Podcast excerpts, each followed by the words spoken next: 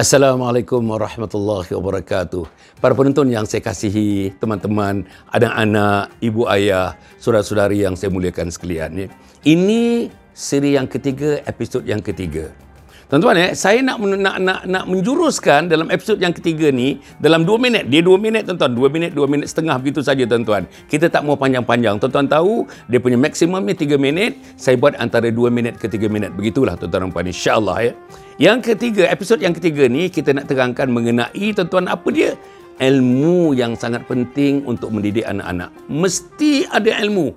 Apa pun dalam dunia ni tuan-tuan, nak berniaga kena ada ilmu. Nak bercocok tanam kena ada ilmu. Nak membeli ternakan-ternakan kena ada ilmu. Nak apa tuan-tuan? Nak, betul? nak mengubah bunga kena ada ilmu. Nak menghias rumah kena ada ilmu. Nak kita santuni isteri dan suami dan dan sebagainya kena ada ilmu. Nak didik anak pun kena ada ilmu tuan-tuan. Apa nama ilmunya?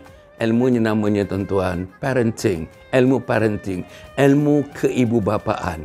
Ilmu keibubapaan ini tuan-tuan insya-Allah adalah merupakan satu ilmu yang merangkumi bagaimana kita nak didik anak-anak daripada alam rahim, alam bayi, alam kanak-kanak, alam remaja, alam pradewasa dan sebagainya. Semuanya tuan-tuan alam-alam ini ibu bapa memerlukan satu ilmu. Antara ilmu itu ialah parenting, ilmu parenting, parenthood, parenting atau ilmu keibubapaan. Jadi tuan-tuan saya saya harap sangatlah sekarang tuan-tuan Google saja, tuan-tuan tengok seminar-seminar dan kita di Yayasan Sabha ni tuan-tuan dan puan memang ada seminar yang berterusan kita adakan mengenai pendidikan anak-anak, pendidikan dewasa, pendidikan remaja, pendidikan orang hujung usia dan sebagainya tuan-tuan dan puan. Memang itulah rencana kita di Yayasan Sabah ini untuk mendidik umat, mendidik masyarakat. Supaya mereka menjadi juru didik juru didik kepada anak-anak, juru didik juru didik kepada anggota masyarakat, juru didik juru didik kepada seluruh persekitaran Islam kita tuan-tuan puan mukmin kita muslim kita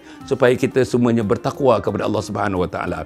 Itulah fungsi kita dan insya-Allah tuan-tuan puan sekali lagi saya ulang siri ini membincangkan mengenai beberapa kesilapan mendidik anak. Beberapa kesilapan mendidik anak dan insya-Allah besok tuan-tuan dan puan kita akan pergi pada siri yang keempat ataupun episod yang keempat. Jumpa lagi. Wassalamualaikum warahmatullahi wabarakatuh.